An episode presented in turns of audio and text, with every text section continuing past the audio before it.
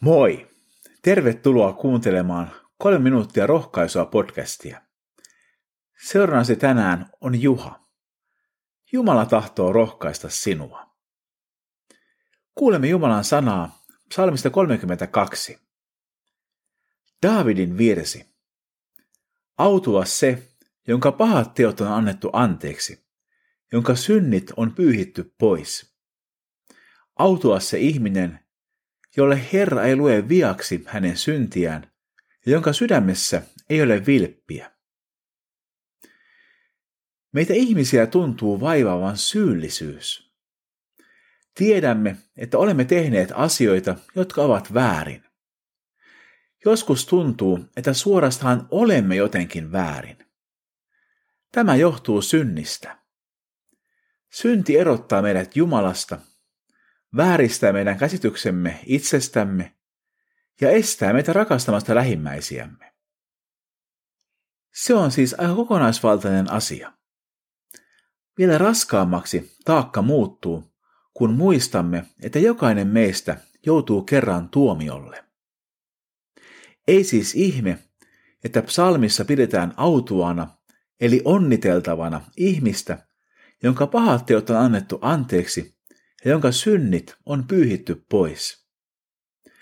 Tässä ei kielletä sitä, että kaikki ovat syntisiä, mutta onniteltava on ihminen, jolle Herra ei lue viaksi hänen syntiään. Hetkinen, mitä tämä voisi tarkoittaa? Kyse on autuasta vaihtokaupasta.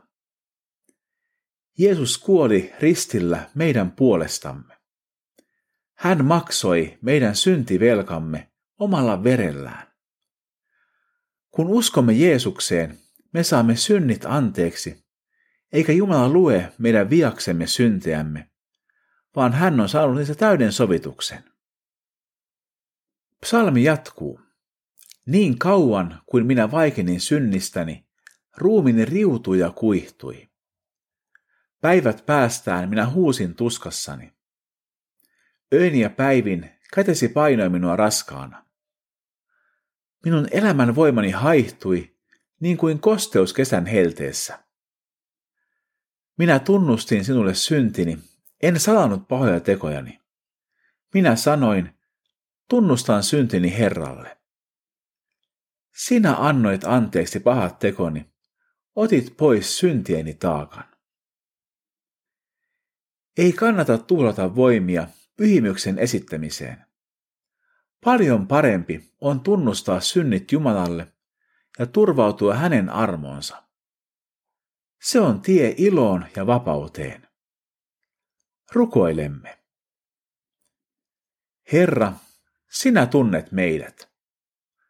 Tunnet myös sydämemme salaiset ajatukset. Anna meille meidän syntimme anteeksi. Ohjaa ja johdata meitä myös tämän päivän elämässä. Jeesuksen nimessä. Aamen. Siunattua päivää Jeesuksen kanssa.